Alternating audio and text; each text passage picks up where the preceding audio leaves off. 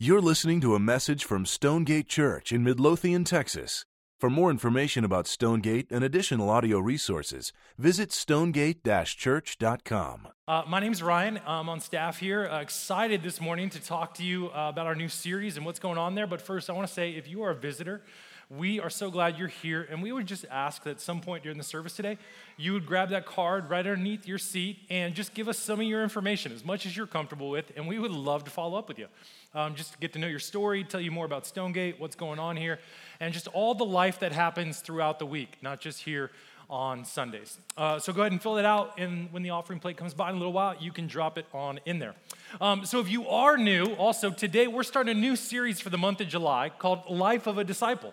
And here's the reason why. Even if you're a Christian or not, you're probably familiar with the word disciple, right? It's got some context, but it's one of those words like leadership, disciple, some of those that everyone has a general understanding, but there's not a lot of clarity on it. And so, as a church, we just want to stop and pause and say to ourselves, what does it honestly, practically look like to be a disciple? If we're going to be disciples of Jesus, what does that look like? And so, hopefully, over the next month, we'll flesh that out. We've got a lot of good stuff to talk about and excited about that. So, before we jump in today, let me pray and then we'll go ahead and get started. Jesus, thanks for this morning. Um, once again, thanks for all those little kids and their moms and dads. And I just echo Kevin's prayer that you would provide them the grace and stamina and encouragement and wisdom that they need along the way. And speaking of disciples, what a incredible privilege those moms and dads get to make disciples. And may we as a church aid them, support them, encourage them, and surround them with all the grace that they'll need in the midst of that. And Lord, may the meditations of all of our hearts and the words of my mouth be pleasing to you as we look at your word. In your name, amen. So, we're going to be in Luke 9 today. Uh, if you have a Bible, you can turn there. But if you don't have a Bible, here's the best news there's one right underneath your seat. So, you can just pull that out, you can follow along. We're going to be on page 563 of your Pew Bible. But if you don't want to do that, we'll also put the words right up here as well. So either way, you're going to have access to where we're at and be able to track along with what we're looking at today. Um, so once again, going into the word disciple, you think about definitions matter a lot, right? There's got to be those things, especially the most important things, they have to be defined. Definitions matter greatly, especially they determine our destination or the outcome of something. Um, you guys maybe have heard the phrase uh, define the relationship. So, years ago, um, when my wife and I, we first met, we were hanging out in a college group all summer long, and we just had a really good rapport. I thought we were getting along really well. I thought there was maybe some chemistry, something there. We'd have really good conversation, connecting with one another, and I figured I needed to define the relationship. I needed to see what this was. Are, are we heading down a path where we're going to get dating? Is, is there marriage in the future? Like all those questions come into your mind. Like, what is this? Where is this going? Where do we stand? And the more important the relationship, the more it needs to be defined, right? I mean, if you want to know where you where you stand, you got to ask. So what did I do? I went to where Crystal worked. She worked at a bakery at the time, and bakeries really weren't my scene, but I went there because she was there, and I ordered like a, a sparkling Italian soda type deal, and I sat there for about four hours just trying to bide my time waiting for her to get off work. I promise it's not creepy or stalkerish, but it was just, uh, it, it worked out. So she finally gets off, and I say, hey, can we grab a cup of coffee? And she's like, sure. And I'm like, this is great. We're, you know, we're gonna grab a cup of coffee. Maybe I'll ask her out on a date, see where this is going. And so I'm just getting up the nerve to ask her, like, hey, do you wanna go on a date? Make this official, whatever that looks like. And she says, hey, before you say anything, I just want you to know how much I appreciate you as a friend.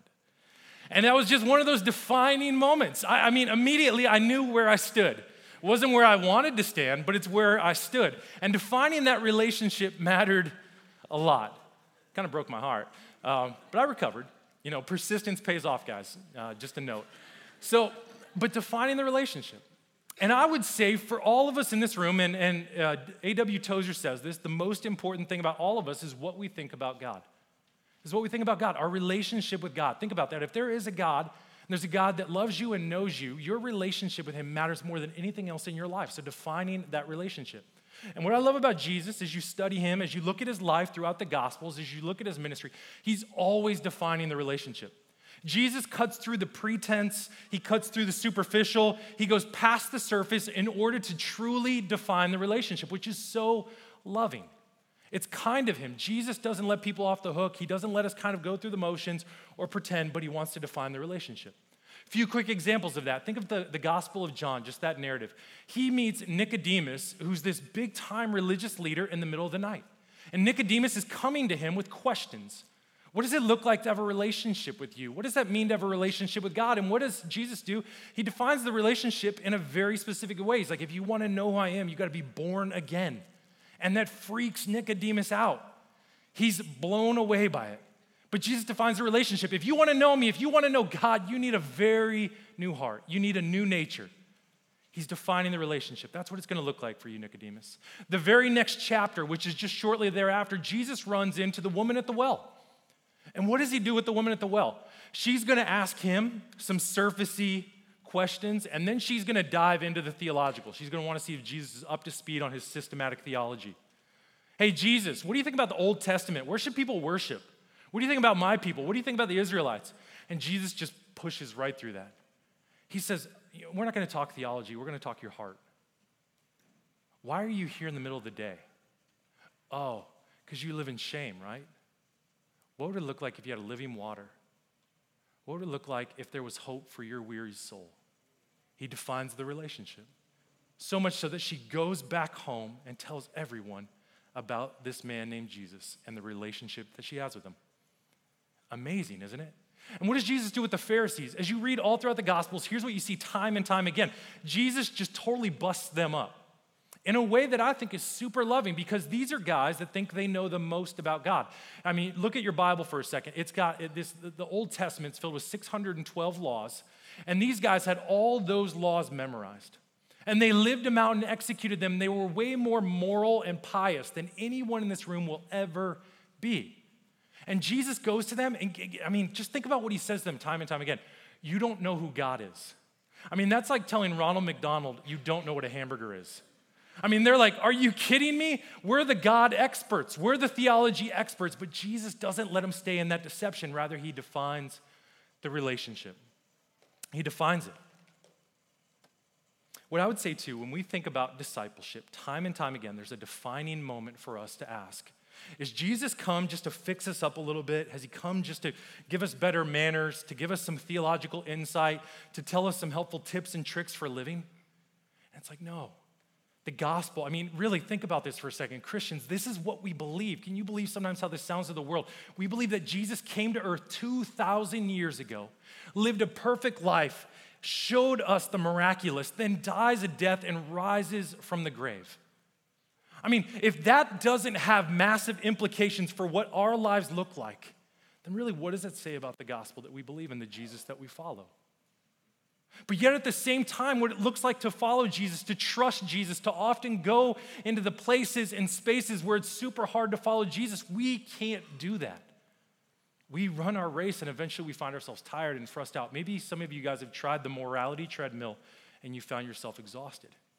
And at the end of that, Jesus says, There's grace upon grace. And while I'm no longer physically present with you, I've given you the Holy Spirit who's taken up residence in your life. And the Holy Spirit has come to aid you and comfort you and show you and counsel you what it looks like for you to grow and become more like Jesus.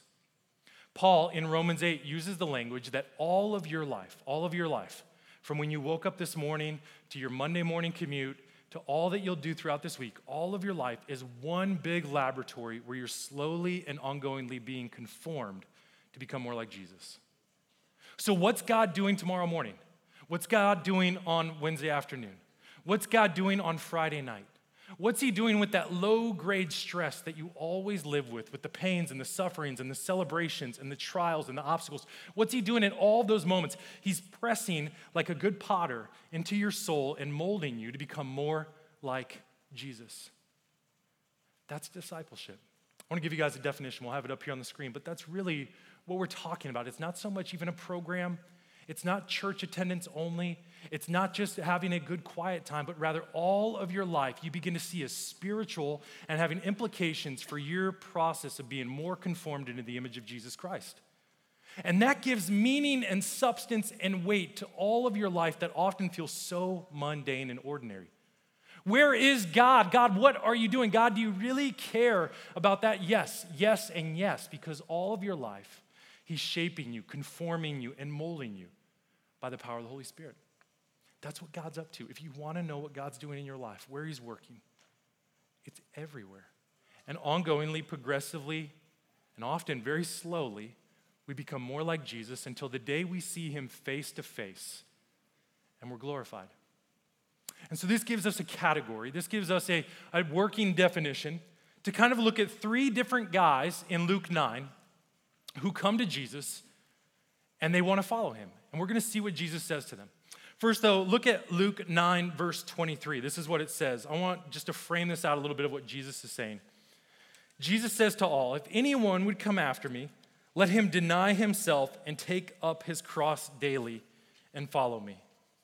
So, who is he saying this? Who's anyone in our verse? Who's anyone? If he says, if anyone, if anyone. Well, anyone is everyone. This is the beautiful message of the gospel. It's radically inclusive.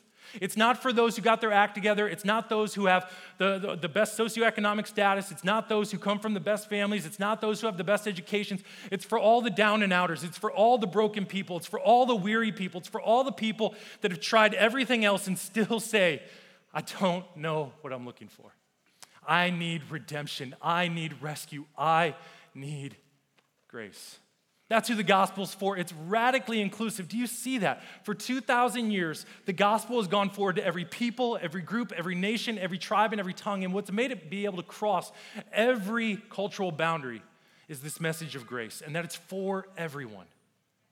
That Jesus knows the condition of every human soul and he knows exactly what we need. And he says, Here, anyone, what you need, what you need more than anything is me. And he even says that you got to come after me. Come after me.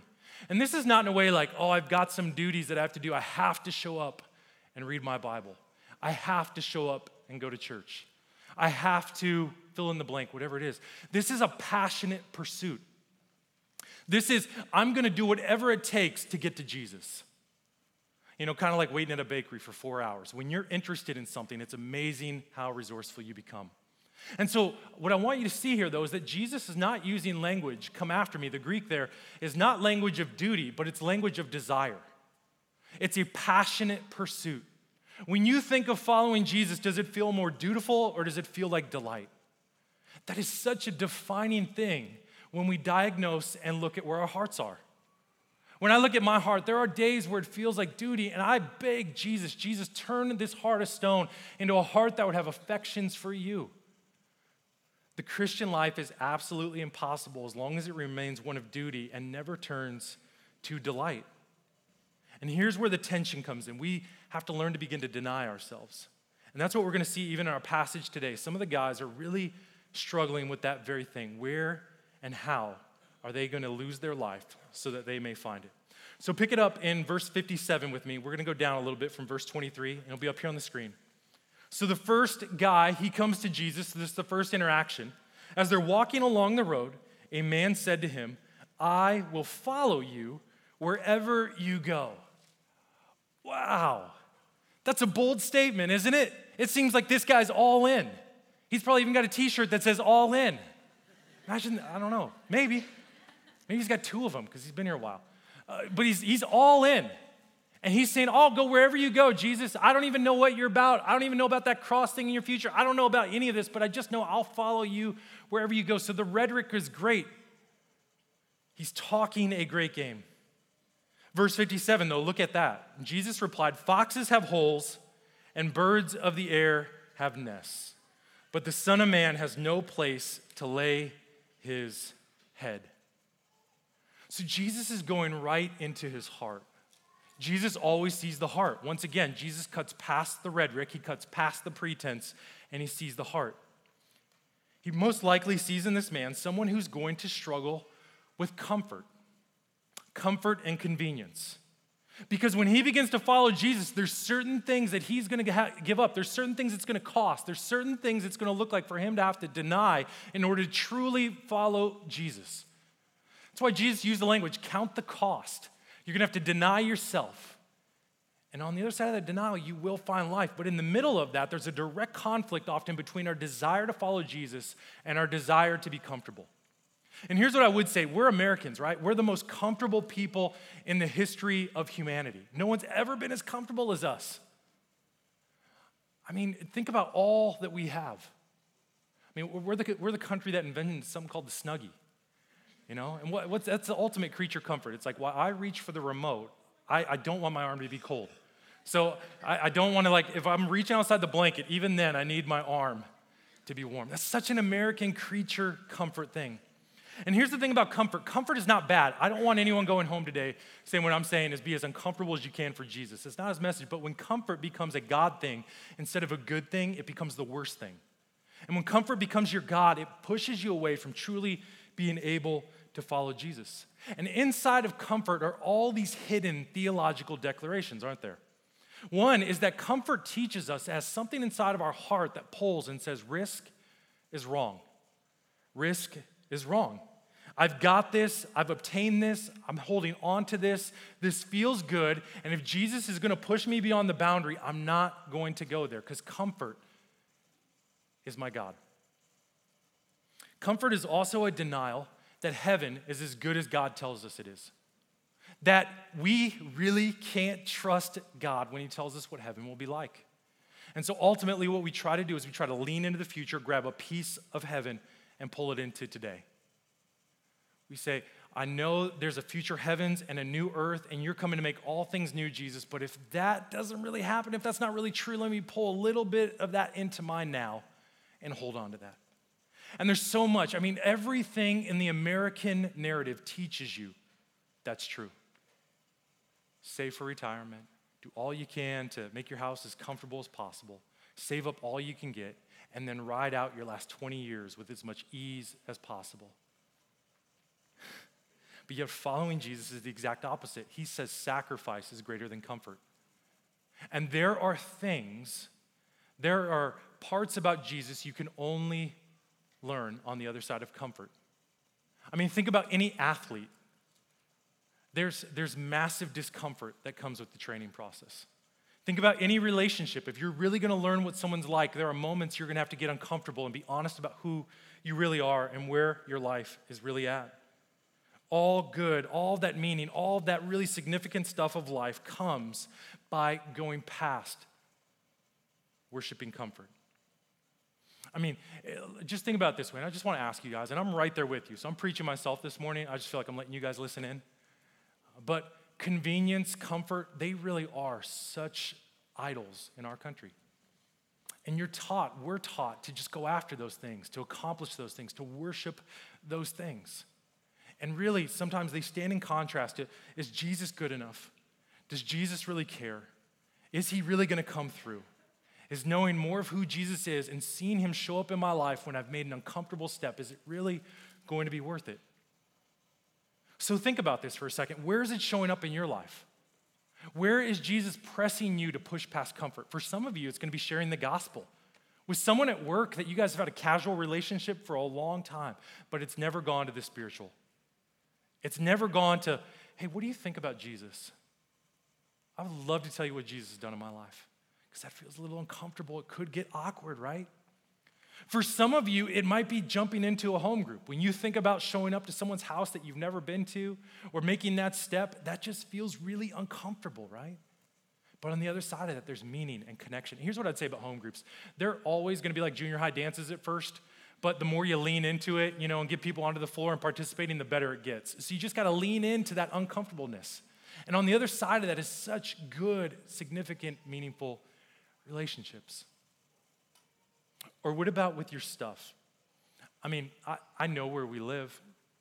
We live in an area where there's often abundance, where many people have extra space, where they have extra stuff. And what do you do with that stuff? Do you hold on to it to be comfortable, or are you willing to hand it over to Jesus and see what he would have for it? Jesus, take that spare bedroom for the single mom. Jesus, go ahead and use that other car to bless that family. Jesus, I want to be as open handed as I can with my possessions because my comfort does not come from my possessions, but rather it comes from you, Jesus. Maybe it's with what you consume, maybe it's your entertainment, maybe it's your whatever it might be. But I would just say comfort makes a, a terrible king, and it often eventually lets us down. But rather, on the other side of that is this meaningful connection and relationship with Jesus where we get to experience Him in a new, fresh, and vibrant and dependent way that's altogether transformative for us. Let's look at our second guy. Verse 59. He said to another man, Follow me. So Jesus is telling this guy, Come and follow me. Once again, the message is radically inclusive. Go ahead, come follow me. But the man replied, Lord, first let me go and bury my father. Jesus said to him, Let the dead bury their own dead, but you go and proclaim the kingdom of God. A little harsh, right? Come on, Jesus. He just wants to go home for a funeral, right? And then he'll be back. Well, commentators and scholars will tell us that's, that's, that's not what's going on in this passage. What's really taking place is, is you'll notice that key operative word there first. So when Jesus tells him to come follow, what he does is he puts a priority already in place. Jesus, I would love to follow you. Jesus, I plan on following you, but first. But first, what an important statement that really is. But first. And here's what we know too. If you know anything about ancient culture that Jesus was speaking at this time, most likely this man's father wasn't dying and he wasn't even sick, but rather, if you were a son, in order to gain your inheritance, you did need to be there until your father did pass away. So, what he's really saying is, let me stay around my family, let me tend to my affairs, let me make sure my career's going well. And once my dad dies and I get my inheritance and I have all the possessions and stuff I need, then I'll come follow you. What he's doing is he's putting off following Jesus. He's saying, I have good intentions, but there's going to be a delay in my obedience. Maybe you hear that man's excuse and you think to yourself, man, there are places in my life where I say to God, but first. But first, God, let me see how my career advances. God, I would really love to obey you in this season, but first let me get through college. God, I would love to connect with those people and mentor that young couple and to serve, but first, let me raise my kids. And what Jesus is doing is always, time and time again, is saying, What has priority in your life? What's the but first? I want to follow you, but first. Is it your career? Is it your own ambitions? Is it your vocation? Is it your education? What is it? Here's what I know about all the but firsts in our life they never really go away, do they? Even when we say work is crazy right now, you know what I always want to tell people when they tell me that? It's always going to be crazy. It's not getting easier. You know, when I talk to young people and they're like, I'm so busy, I'm like, just wait till someone gives you a couple kids and a full time job. Like, it's going to get busier. It, it, there's always going to be a but first. So you settle, I settle in my heart what takes priority, what takes precedent. See, Jesus is saying to every one of us, not someday, but today. Not someday, but today. Will you follow today? Um, I, I, pastored up in Seattle um, near university for quite a while, and it was always fascinating for me to hear the excuses and just the good intentions of life creep out and choke away people's vibrant relationship with Jesus. And the world has a way of enticing us toward things that are away from God and pulling our hearts in different directions. And Jesus is saying, I've got to be priority. Here's our third guy in verse 61. Read this. Still another said, I will follow you, Lord, but first, there's that phrase again, let me go back and say goodbye to my family. Jesus replied, No one who puts his hand to the plow and looks back is fit for service in the kingdom of God. What Jesus knows about this guy is he can see into his heart and he can see a temptation that if you look back, there's going to be a desire to go back. J.C. Ryle, a famous Anglican theologian, he said, Those who tend to look back tend to go back. Those who look back tend to go back. And what Jesus is saying is there's a desire for you to go back home, that same crowd that you've always run with, that same social circle, that same peer group, that same family dynamic to go back. And as you go back, realize there's going to be a temptation, a pull for you to change your conviction, for you to move away from obedience. Uh, there's a just a great war illustration that's often told, and it was written about a lot in, in especially Greek literature which is generals, when they would go invade another country and their, their boats would come upon shore, those generals would often burn the boats, they would set them on fire. For they knew their soldiers, if their soldiers thought there was a way back, they could not truly go forward. That if they wanted the soldiers to be all in, to truly move forward, to see this as their reality, what was honestly in front of them and their option, they had to take away what was behind them. Jesus is saying that followers don't look longingly at the past. There is a difference. We look and we reflect, and we often understand what the Lord was up to. But is there a longing? Is there an enticement in your heart for what was, for what you miss? How hard it is to go through life looking only through the rearview mirror. I mean, I know not, not one person in this room today drove here by looking through the rearview mirror, right? I sure hope not. Probably would have been a few crashes. But if you go through life looking through the rearview mirror of longing, that's where so much regret settles in and becomes a residue upon your soul. Nostalgia really is often pining for the past and thinking that your best days are gone rather than trusting the Lord for what He has in front of you. Uh, once again, I just talk to college students all the time, and there was just this desire like, I'll, I'll follow Jesus. I really want to do that, but man, I, I want to live it up in college first. And I want to have those years kind of in the memory bank that I can savor and enjoy. There's just this call. I mean, Jesus is saying, Let, us just get real. Let's just cut through the pretense today, okay? If, if you're prioritizing, if I'm primary, if I'm central in your life, you will set your affections and your directions upon me and move forward with what I have for you. So, what about you? Where are you attempted, tempted to look back? For some of us, there are deep patterns of addiction and sin that often we look back at longingly.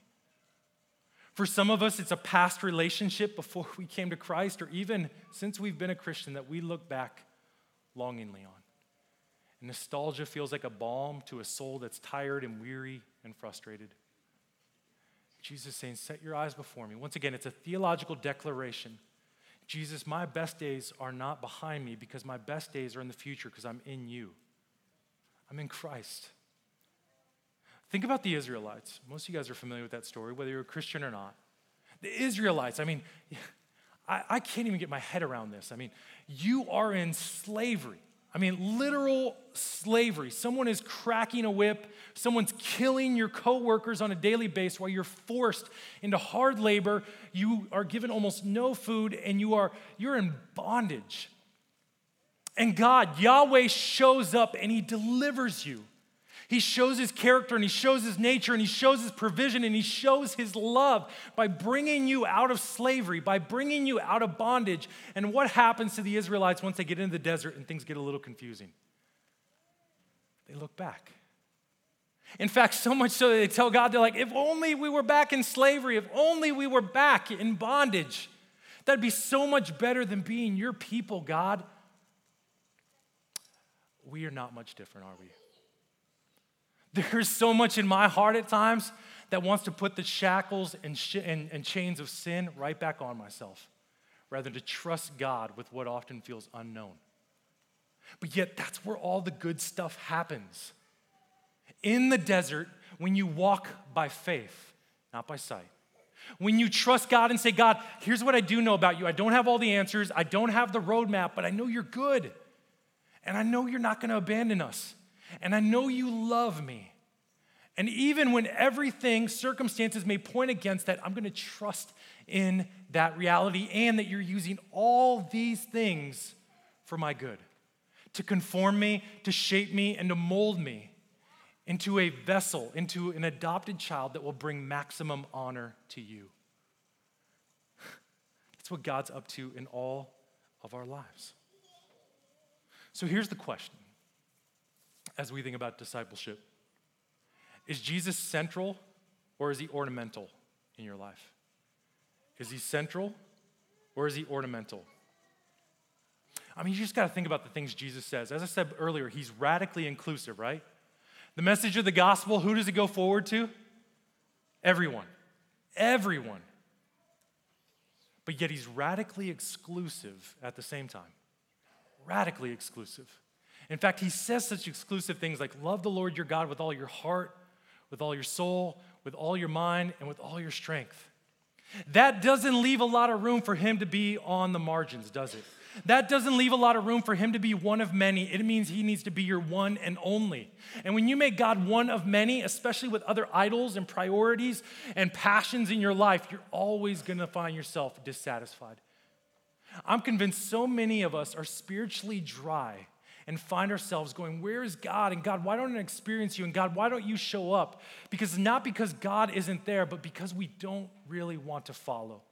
Follow the places where we don't have all the answers, where everything's not clear, where it's not all going to make sense, but Jesus is there waiting to meet us. The Christian life is incredibly hard, but it's incredibly worth it. So, is Jesus central or is he ornamental? G.K. Chesterton, a great theologian from the early 20th century, he said this. come up here on the screen for you to see. Christianity has not been tried and found wanting, it has been found difficult and not tried. Christianity has not been, found, not been tried and found wanting, it has been found difficult and not tried. So here's the thing I think a lot of us, we get a, a dusting of Christianity. We get a dusting of Jesus, and then we wonder why he's not that satisfying. He's saying you got to go all in. I've got to be primary. I've got to have the priority. I've got to be preeminent in your life. Why? Because I'm the God of the universe and I made you.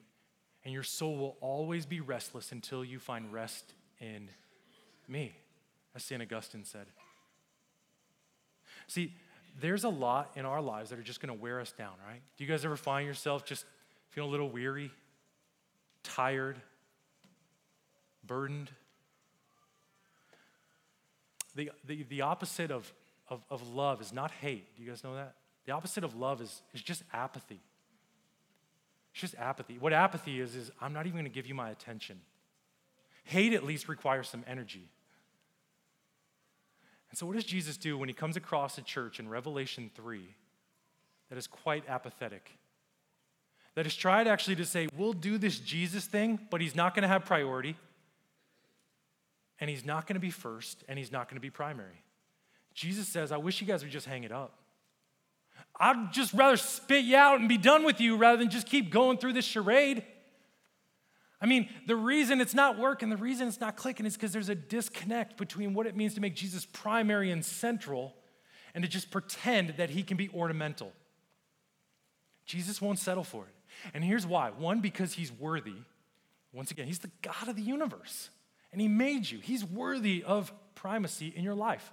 But two, the more meaningful the relationship, the more intimate and exclusive it will be. So, why does, why does God demand such exclusivity? In fact, this is often one of the critiques that the world will have against Christianity is it feels so exclusive. You guys are so exclusive, and it's like you're right because God's not a force, He's not a moral code, He's a person. And the more intimate the relationship, the more exclusive it will be. Think about a marriage, for example a husband and a wife becoming one. Imagine if like four other people tried to run up in there. Like, get out, you're disrespecting the whole deal because of how intimate and personal that relationship is, the more exclusive it needs to be. And Jesus wants absolute exclusivity with you.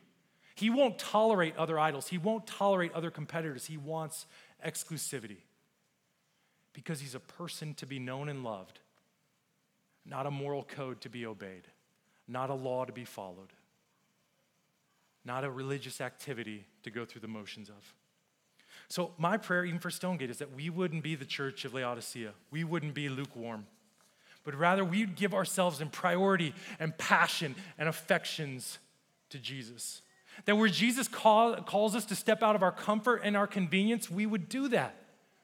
That the places in my life and your life right now where Jesus is calling you to step past comfort, you would do that. So let me ask you, what is Jesus, before you walk out of this room today, what is Jesus competing for in your life? Competing with in your life? Is it status? Is it something you're hoping to achieve? Is it someone's approval or permission of you? Is it security and comfort? Is there something you're trying to obtain, and when you think you do, you'll have your little slice of heaven? Are there disappointments and frustrations and hurts in your life that in reality to lean into, to go into those discomforts and see if Jesus might be on the other side of them You say, No, Jesus, not that door. No, Jesus, not that relationship. No, Jesus, not that subject. You can have all of this, but don't ask about that one.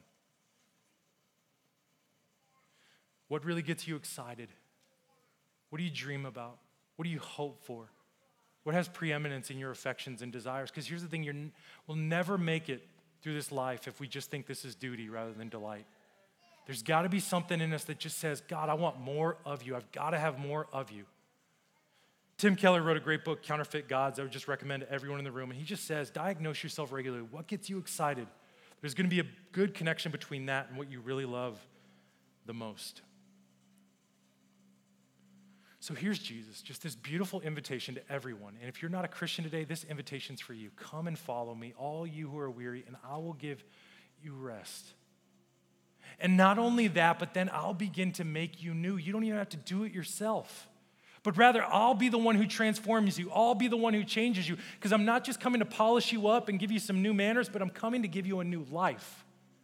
I'm coming to make you new. And so all of your life is this big process in which you are being conformed to become more like Jesus until you look him in the face on your day of glory. There is no theoretical relationship with Jesus. And as long as you try that, you're, you're going down a dead end road. It's always going to be experiential, it's always going to involve your heart, it's always going to involve your actions. As we look at the Old Testament narrative, one thing you see beyond a shadow of a doubt is that all of it, all of it is filled with stories and commands for people to follow. Abraham, leave your village and trust me as you move into the promised land. Noah, go ahead and have everyone think you're a wacko and begin building an ark.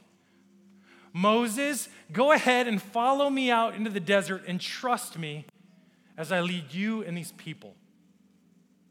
It's always an invitation to follow. All the good stuff, all the fun stuff, all the exciting stuff of life is found in following Jesus. Even when it's hard, even when the answers right, aren't right there, and even when it requires us to get quite uncomfortable. And so, my prayer, my prayer is that we, as, as the people of Stonegate, would lean into that.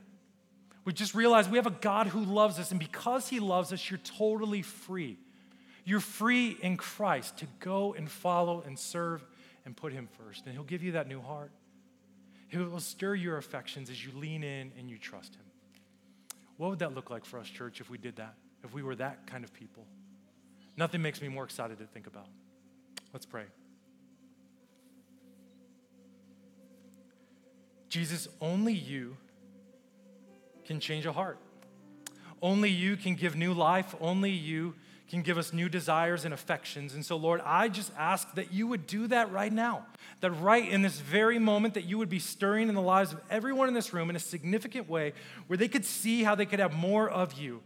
That the things of this earth would grow strangely dim in the light of your glorious grace and that your grace would be sufficient. It would be more than enough. It would be all satisfying for all the trials and struggles and temptations that would come our way. And God, I just ask for all of us who are in this moment right now, and we feel a little weary, we feel dry, we feel tired, that you would reignite inside all of us a passion and enthusiasm to return to you, to repent and follow and that we would be sensitive to that still small voice that would show us exactly where that is for us. Lord, you've been exceptionally great to us. You have loved us, and that's why we are able to love you. And so, God, thank you for your grace, and thank you for making us a people who are your followers. And may we boldly live this out and tell the world all about it. Amen. Thank you for listening to this message from Stonegate Church, located in Midlothian, Texas. For service times, additional audio and study resources, as well as information about our church, please visit us at stonegate-church.com.